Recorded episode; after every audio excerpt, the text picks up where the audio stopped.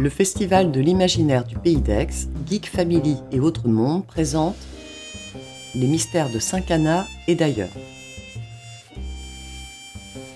Découvrez Maudit Templier.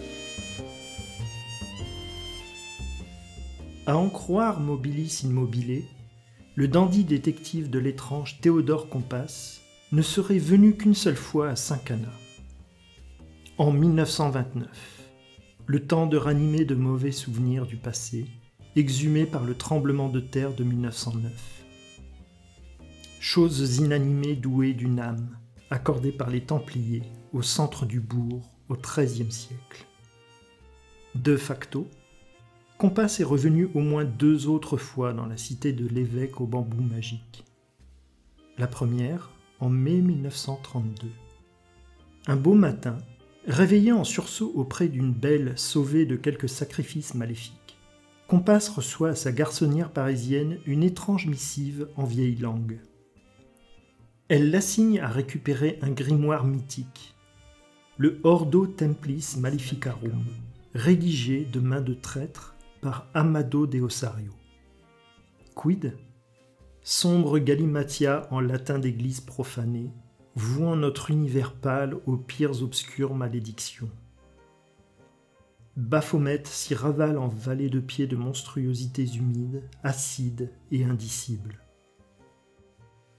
Rendez-vous était fixé à Compas devant l'église au clocher inversé. Compas n'hésite pas il prend le premier train gare de Lyon à Paris.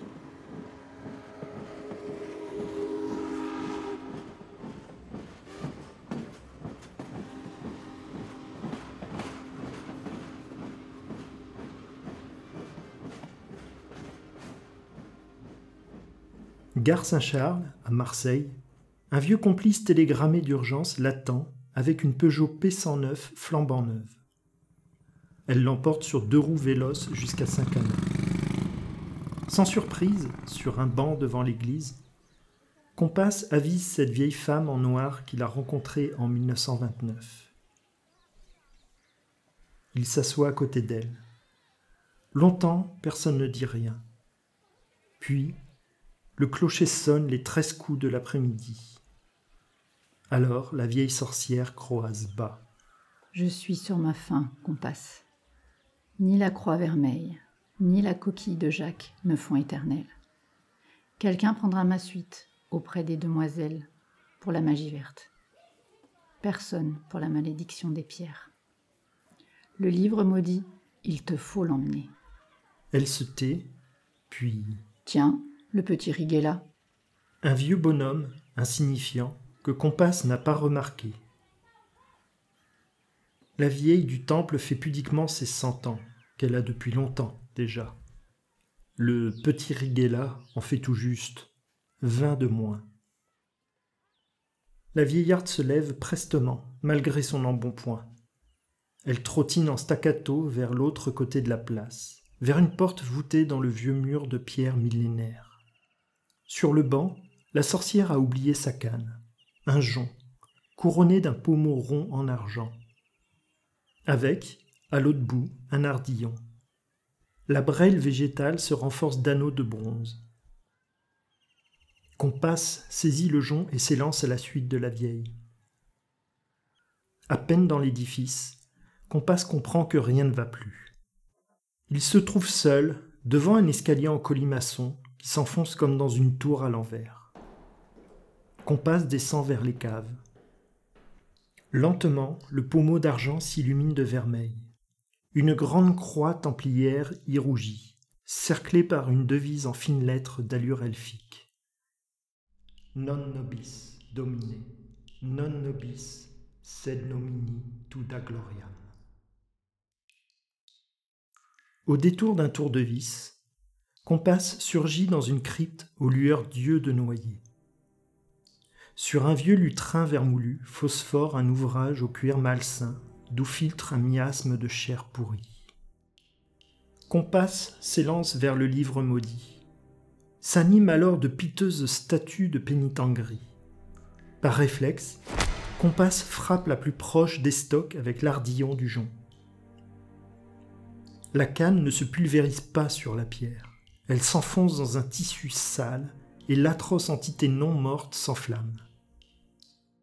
Avec horreur, Compass comprend que ces cerbères ont été humains. Sous les capuches se révèlent d'immondes faciès desséchés, aux orbites vides avides de vis, aux chicots puants aiguisés. Tandis que la ronde infernale se rétrécit autour du maléfique manuscrit et de son voleur, un soudain raffut de chaînes rouillées se déchaîne. Dans une alcôve, un grand défunt aux yeux de rubis fulmine. Il tente de se libérer pour se jeter à la gorge de l'intrus impie. Dans une fulgurance fuligineuse, Compasse sait soudain que c'est de Ossario lui-même. L'auteur veut se réapproprier son œuvre. Du coin de l'œil, Compasse avise une flaque noire dressée entre l'imprécateur démoniaque et lui. Et cette masse noire hurle Cours, Compasse, cours Cette sphère compacte, c'est la vieille, la sorcière qui retarde des Ossario. Compasse n'hésite pas à abandonner la vieille à son funeste sauvetage. Il bondit vers le macabre pantin qui se jetait sur lui, enfonce sans hésiter sa canne dans le cœur du maudit qui poudroie en gris. Et, le gros incunable maléfique coincé sous son coude, Compasse grimpe le colimaçon à vitesse olympique. Il sent s'emballer sur ses talons une tempête grise de poussière cannibale affamée de le dévorer. Soudain, il surgit au beau milieu des ruines d'une petite église de village, les pieds dans une flaque d'eau où germent des roseaux. Ses yeux papillonnent d'éblouissement. Il voit un vieux qu'il reconnaît, le petit Riguela. Le vieillard bienveillant murmure, réprobateur. Oh Minot, ça se fait pas de piétiner les jeunes pousses. Compasse, lui, retourne à sa bécane. Dans le mur des Templiers, là-bas, en face, plus aucune porte, juste des moellons, épais et lépreux.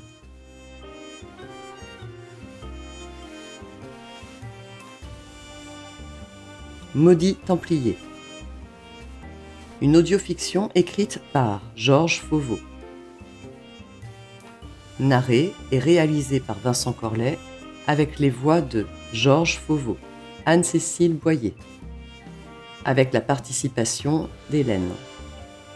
Produite par le Festival de l'imaginaire du Pays d'Aix, Geek Family et Autres Mondes, le 15 octobre 2022 à Saint-Cana.